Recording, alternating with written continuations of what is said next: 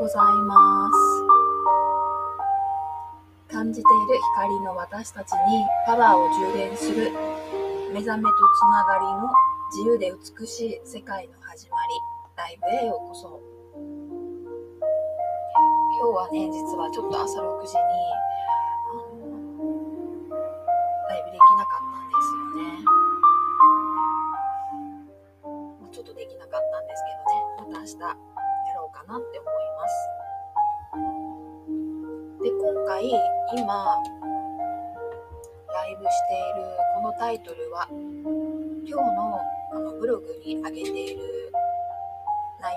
ですけどこ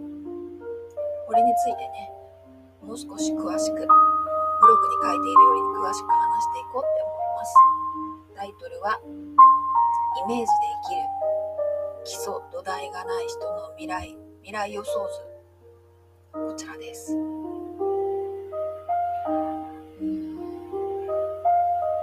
人間ってあんまり現実的に目の前のことだけを見てたらちょっと夢がなくなるというか、まあ、視野も狭くなってしまってね、まあ、ちょっと限定されてしまうっていうところがあるんですけど私もね高校時代は退屈そうそう目の前だけ見てるとやっぱり退屈だったり物足りないんです。ごく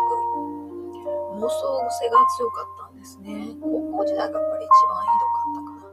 高校時代とあと大学1回生2回生。と自分の中でイメージして楽しいイメージをするっていうのがやっぱりすごい喜びで目の前にこう、まあ、退屈だなとかねすごいこう価値をすごく感じられなくても、まあ、自分としてはこの未来予想図って言ってイメージをしながらまあどうにかバランスを取るというかねっていうようなところがあったなって思い出すんですよ。思い出すんですけど、うん、あのま現実の社会の中でのやっぱり人間としての在り方の基本や道徳的な流れっていうものを、ま、学ぶことができたから今思うことはやっぱりその時からずっと模索して知りたいと思ってたところはそういった根本的な生き方のあり方だったと思うんですよね。人間なんでこう今目の前のことがすごく100%楽しいと思えなくて退屈だったらじゃ楽しくするためにっていうねポジティブなあの思考を膨らますっていうのが、まあ、人間にできる最大のことだし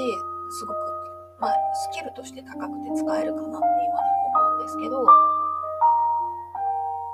もしその自分なりのイメージっていうのが自分の未来で、それだけで、それ以外に学びがなく、イメージを実践していこうっていうふうに、もし私たちが心の中でずっと思ってやっていると、あのそれってあのイメージなんでね、そのイメージの土台っていうのは、まあ、目の前の退屈だったりネガティブだったりあんまり良くない現実が生み出すあの架空の世界なんですよねだからはっきり言うと基礎と土台が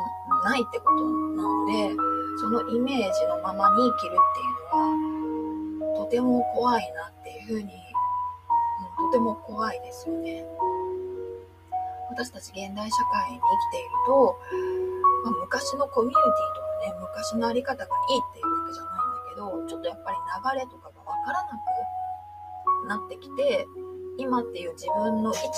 の見方っていうか、あり方がわからなく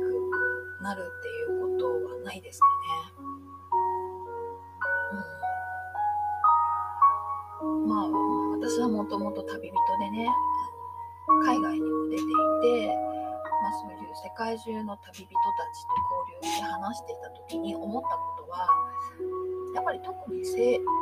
人とアジアの人たちあアジアって言ってもその、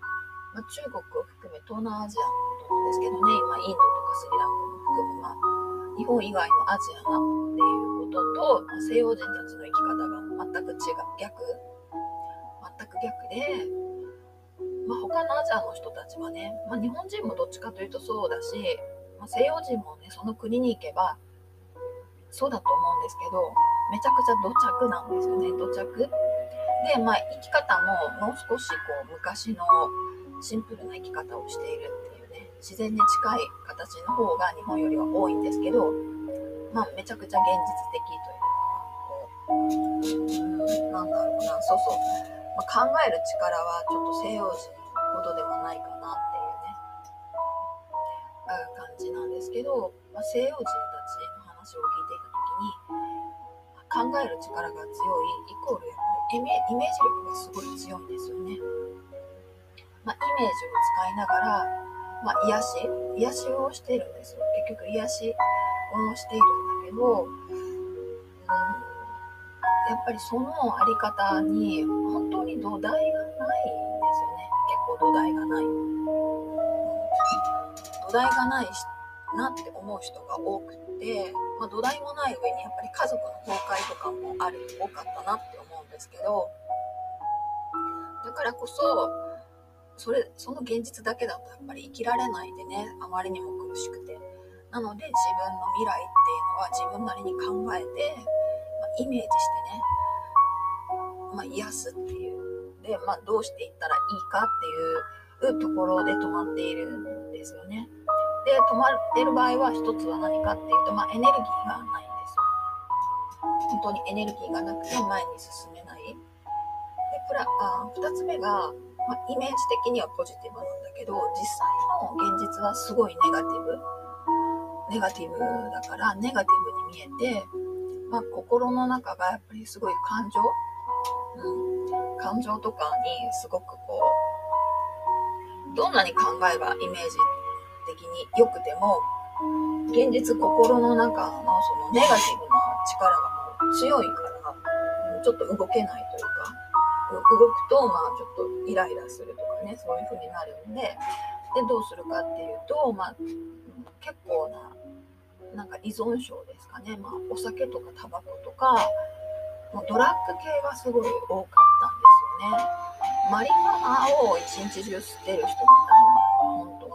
まあ、日本人にもいたんですけど、西洋人はめちゃくちゃ多かったですね。で、めちゃくちゃハイなんですよ。ハイパーなんでね、考えが強いからハイパーで、ちょっとストレスを発散すると、ちょっとエネルギーが湧くから、で、結構自然に戻りたいっていうね、自然の中でこう動いたりとか、それすごく良かったんじゃないかなって思うんですけどね。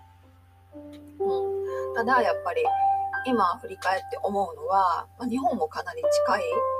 ところに来ているのか、まあ、なんか最近ちょっとそういう人をよく見かけるような感じがししていて、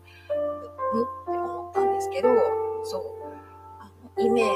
ジ、イメージで生きるっていうあの怖さですね。イメージをうまく使うっていうのは大事だと思うんですよね。こう、多分潜在意識のなんか書き換えとかも、ある種のちょっとイメージも使うというか、悪いもの良いものたり、まあ、イメージじゃなくて本当にやっているのかもわかんないんですけど、本当にあのイメージを使うっていうのはいいと思うんですよね。側面的にいいと思うんだけど、根本がイメージになっているっていう場合も結構あるなっていうふうに思います。未来ビジョンがやっぱりイメージみたいな感じになると、そうみんなの未来がなんかディズニーランドに頭突っ込むんじゃないかっていうような、なんかちょっとそういうイメージなんですよね。私もディズニーランドすごい好き、まあ、2回しか行ったことはないんですけどね、楽しくて好きだったんですよ。ただ、楽しくて大好きだったんだけど、2回しか行かなくって、まあ、行く暇がなかったっていうかね、海外にいたっていうのもあるから。だから、すごいこう、わって、ストレス発散したり、エネルギーをね、すごい発散できるっていうのはいいんだけど、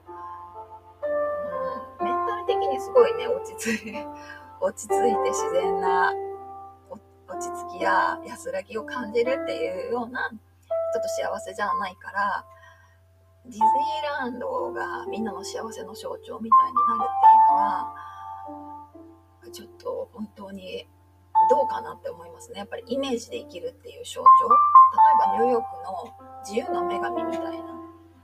感じでこうディズニーランドはミッキーマウスとか、まあ、そういう自由の女神さんがね、こう、手を挙げて立ってる、周りがちょっとディズニーランドみたいな。うん。まあ、ある種、すごく刺激も多くて学びがあると思うんですけど、私たちの心の奥に触れたりするっていうようなことはないと思うんですね。うん。やっぱりこう創作的にね、クリエイティブなあの競争を持ってたり、自由の選択肢が多かったりね。まあ、そういう意味で、時期すごくこう、もっとオープンにね、無制限に生活上でもいろいろチャレンジしてみるっていうのがいいかなと思うんですけど、生まれてから死ぬまでずっとそこで住むっていうのは、あのちょっと刺激が強すぎてね、内観とかはちょっとしにくいなって思うんでね、心の中に染み通るようなこう優しさとか人間性とか深みみたいなものっていうのは、イメージじゃなくてやっぱり体感？体感が大事かなって。体体感なんですよね。でそれにあの自分の考えとか感情とかが混じらない。そちらが混じるとやっぱりしんどくなるからね。またイメージしてそこから回避しないといけないみたいになるんですよね、うん、そういう思考とか感情じゃない自分のこう体感って言っても体だけの体感じゃなく感性感性ベースのこれ意識ですよね。そう。やっぱり意識っていう本来の自分に戻る真実の愛を自分の中で感じるっていうこと抜きに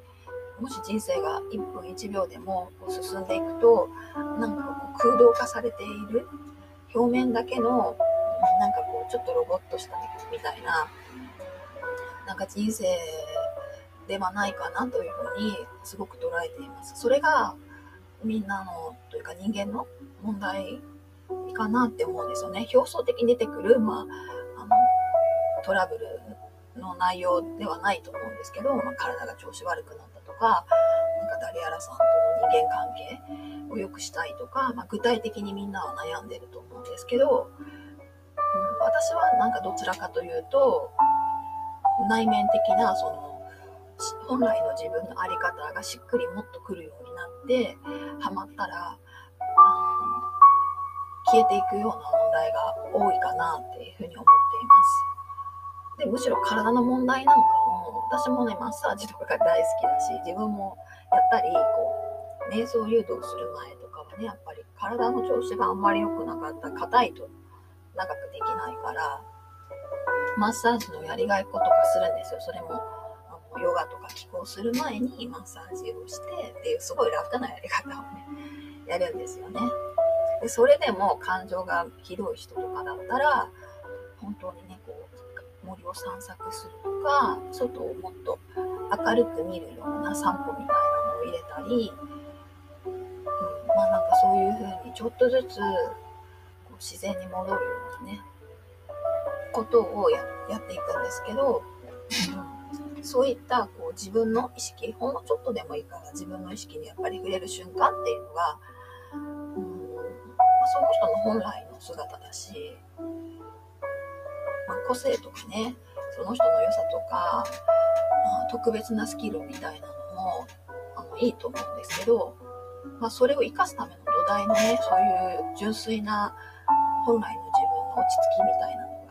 が、やっぱりないとうまく活かせなかったりね、するから、うん、そこその本来の自分っていうことをやっぱり取り戻したりそこに意識を持っていこうよっていうことをねもっと大きな声で言っていくべきだなっていうことをね、うん、改めてあの実感しています。それは私自身が日本に帰国してよりまあ、アジアにいる時とかもね、あるんですけど、日本にいるとイメージ化が強すぎて、なんか実感を感じないんですよね。うん。会話してる感覚もちょっと薄めっていうか、そうそうなんですよね。流れの、大きな流れがどうなのかっていうと、イメージっていう大きなこう、みんなが作り出した仮の人間像みたいな実体のないものに私たちこうみんなが無理に合わせてるっていうかね。なんかそんなそういう風にしかちょっと思わないんですよね。うん。まあ、無理があるんだけど現実が多分現実のだから設定っていうのもちょっとずれてるんですかね。わからないですけど、まあ、現実がすごい楽しかったら、まあ、そのイメージがあってもなくても気にならないんだけど、まあ、現実がうまく回らなかったり楽しくないとねその偶像にはまっていくっていうような流れに入ることがやっぱり強強い強くなりますよね。まあ、例えば私がいつもよくしょっちゅう言ってるような例えば真実の愛とかなんかそういうの全然興味なくもっと愛の形は例えばアイドルとかイメージした自分の好みの人間像みたいなのを探す方がもっとこうなんか感情を揺さぶられるというか、うん、おそらくそんな風なんじゃないかな。もともと自分の持ってる感情とかにマッチするのかなとかねすごい思ったりします。それがいいとか悪いじゃないんですけど何が何があっても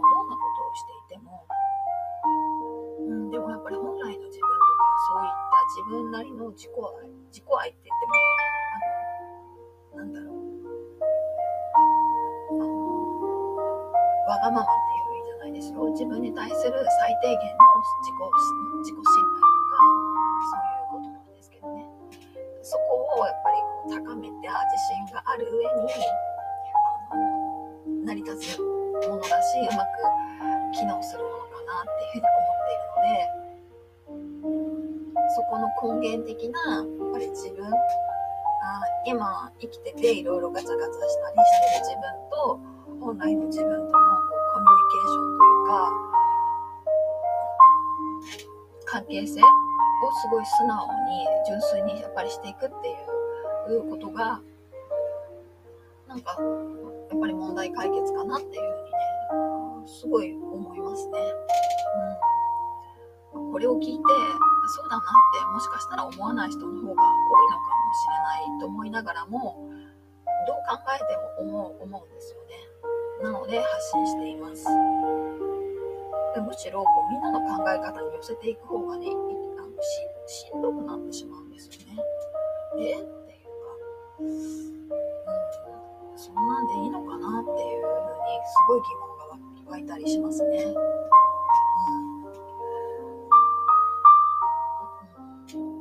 うんまあ、その辺がだから長くね海外のそういうシンプルな生活をしてすごい原始生活みたいな自然生活みたいなのをしてる私にとってはあのごちゃごちゃした土台とかないんですよね。結構シンプルに過ごすっていうことがまあまあできるんで、うん、まあ最小限に生きれるっていうところが私だから言える内容なのかなと思うところがあるんですけど問題解決していく方向ってみんな同じなんでね。複雑にしていってこうカバーするっていうよりは、うん、削ってってこう浄化して掃除していくっていうのがねいいと思うんですよね。うん、なんかこけて応急処置するっていうのはわかるんですけど、それは本当一時的な応急処置だけなんでね、やっぱりその傷を治すっていうのはね、綺麗に洗わないと、まあ、綺麗に洗って応急処置はしてると思うんですけどね、もっともっと丁寧に洗って、あとその傷がやっぱり治りやすいようにね、他の部分がすぐカバーできるように、周りも気をね、周りのこうなんか組織も元気になるようにみたいな感じで意識し合うっていうのが会長なんじゃないかなっていうふうに思うんですよね。なので今日のブログはイメージできる基礎土台がない人の未来予想図っていうふうにしました。昔はね、なんかこう、あの、瞑想上がりの意識っていうのを前提に話していたんですけどやっ、ぱり人の話を聞くとねそんな風に意識的にただ意識での話をするっていうのは人っていないんですよねだからやっぱり人間的なこう側面の話や問題っていうところから話すっていう方が分かりやすいのかなっていうようなところで 私なりにタイトルをねつけてみました、うん、どうなんですかね。まあでも私の経験からはあの人をやっぱり全体像で捉えるっていうのがすごい大事だと思っていて自分も人も。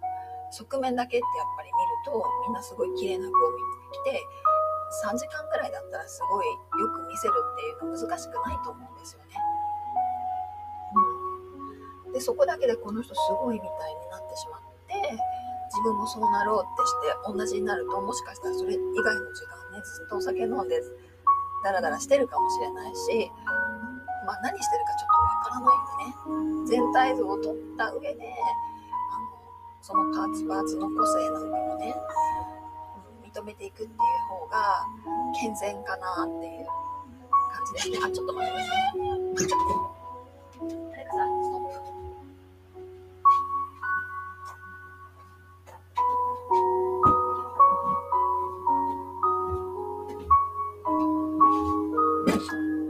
まあ、ただ私たちの今の生活スタイルであればね自分の家族以外家族でも結構バラバラでね個人個人でやることで見えで違うことに結構時間使うからいないっていうのもあると思うんですけど全体像を見るっていうのがねなかなか難しくなってるかなって思うんですよね。うん、まあそそうなんですよ。もし全体像がもし見たいなって思うのがあれば私の意識の成長段階第4段階になるともうリトリート方式なんでこれできる人本当にいるのかなっていう疑問しかないんですけどまあ、丸一日ずっとこう瞑想するっていうことだけをするんですよね。まあ、瞑想しながらそのアウトプットですよね。基本的にあそうそうあんまり自分のその意識的な話をするっていうのに慣れてないからあの感情とか考えとかをね言えるんだけどその意識の反応っていうのがすごい薄いなっていうのを思うんでねそのリトリートに来る人は瞑想した後にその瞑想からの反応っていうのをするセッションを取ってるんですよね。だからずっと瞑想しては、そのアウトプットして、瞑想してはアウトプットして、ああとその話を聞いてですね、真実の話っていうのを聞いてっていうのを繰り返すっていうことだけを、なんとそのリトリート1日10時間なんですよ。それを10日間してもいいし、1ヶ月してもまあいいんですけど、そういうのもしています。あとはもう寝て食べるだけみたいな、それ以外の時はね、リトリートに使うよみたいな、瞑想リトリートを組んでるんですよね。そのぐらいしないと多分自分の中にも闇があって、いろんなことに意識取られてるから、自分の全体像とかもこう結局は見えなくなってるっていうのが、うん、結局自分の問題かなと思いますね。人のことももちろん見にくいんだけど、まあ、自分のこともこう見にくくなっているっていうね、そういうところがあるので、そう一期の成長の第4段階まで行けた人はそういうようにしています。そういう人たちが、まあ、グループになって話話し始めると、まあ、人間の本性というかね多分あり方っていうのがはっきりわかると思います。基本中身みんな同じなんですよね。あの職業とか内容がとか今の感情のあり方は違ってても、その中身とか心の在り方ってほんまに大きく変わらないのでそういった本質にみんなが近づいていくっていうね内なる旅を私は案内しています。でこのその SNS ブログとかね、まあ、今は音声配信をちょっと中心に始め始めたんですよ。そっちの方が多分話というかこう感じやすいかなって思って始めました。で私自身もそういった人の話を聞き始め前から聞いてたんですけどね。また新たに見つけた人が前から知ってたんですけどあんまり見てなかったんですよね。でも改めて昨日ぐらいかな。昨日かその前ぐらいから見始めてあこの人なんか本当にいい人というか優しい優しい愛情の深い人だなって思ったのがこの、まあ、みんな認知度が高いね人だと思うんですけどあのインドのインドのああきこさん？あきこさんですねで、彼女の動画とかを見てたら、もう結構、まあ、インドにいるからインド人っぽくなってるんじゃないかなって思うんですけどね。顔が切れてたりとか、なんかブレてたりとか、結構ちょっと適当というかね、言ってることはちゃんとしてるんだけど、そんな、それ以外のことにそんなにこだわってないみたいなね、作りが、私は、まあいいなって思いましたね。結構なんか誰かと喋りながら動画撮ったりとか、うん、なんかそ、ちょっとタイとかもそんな感じなんですよね。うん、私もちょっと、そう、それぐらいで、まあそういう傾向があるから、ちゃんとしないといけないみたいなのは、減らしてね、普通、普通の私らしく、でもちゃんと中身を絞って話すっていうのをね、やっていくっていうね、このあきこさんのスタイルめちゃくちゃ気に入ったんですよ。あきこさんのスタイルがめちゃくちゃ気に入って、昨日なんかあきこさんのね、ビジネス動画講座、ビジネス動画講座っていうのをちょっと申し込んだんですよね。私も本当に思ってたんだけど、まあ、彼女はね、ビジネス、あの、オンラインビジネスを長くされてるみたいで、私はビジネス化はしてなかったんですよ。コミュニケーションとかを長く取ってたんですけど、まあ、そういうお寺とかにいたんでね、ビジネスとかをやらやってはダメだったから、やってなかったんですけど、これからは自分で起業してるんでね、うん、あの、あきこさんがやってるようなやり方をちょっと、もうちょっとね、うまく取り入れて、やるといいかなっていうふうに思ってね、参考に見始めました。もしこれからこういうネットネットが盛んだし、ね、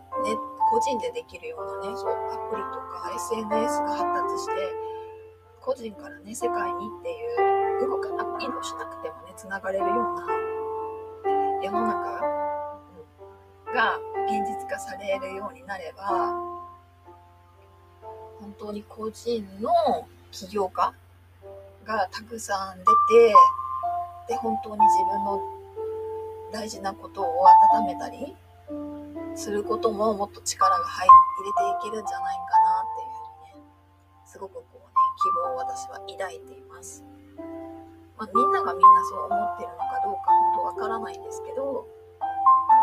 私はそういうふうにすごく思っていて、ま、必要なことはね、やるんだけど、おかしいなって思ったことをやり続けるとかね、うん、なんか、パワハラにあったり、そうそう、いじめられても我慢するみたいな、ちょっとぐらいはまあ我慢できるかもしれないんですけどね。うん、なんか新聞に出てるみたいな、ほとてもひどいようなことを生きていくためにこう我慢しないといけないみたいな状況は避けられるのかなっていうふうに、思いますね。こういうふうになってくると子供たちにもそうだし。ただ、その一つ気をつけないといけないのが、私たち自身がすごい自己中心にね、なっていくっていうか自分自身が本当に成長これでできるのかっていうところはまたそれも土台かなって思いますね。あの人の人になんかされるのは嫌なんだけど自分はなんか、まあ、自分が自分の道を生きていくのは大事なんですよね。でもちょっとそれがあの自分エゴというかねやっぱり煩悩というか欲とかがやっぱり混じってくるとね自分にとっても良くないし、まあ、内容もやっぱりちょっとこうクオリティ落ちるかなっていうふうに思います。そのためにやっぱり心を守るルールってあるんですよね。こう昨日見てたらビジネスもちゃんとあらゆることにルールあるって書いてたんですけど、心にもやっぱりルールがあって、ルールを破るとね、あのクオリティが落ちるんですよね。意識が本当に落ちてしまって、標準、人としての標準からかなり落ちたようなあの意識の人と話すとやっぱりこうしんどかったりするし、でその人たちもあまりやる気がないんですよね。生きる力が弱っている。で、本当に気をつけるっていうことが、あその心のルールを守るっていうね、第一段階からかなって思います。信じる力もやっぱり弱いんですよね。信じる力だけで乗り越えられるのは、まあ、ルールも守っていてちょっと意識が高くなっている場合はね信じる力で乗り切ったりとかパワーが湧くんですけどあれネガティブでエネルギーが落ちてる時はそういう信じる力とかイメージもちょっと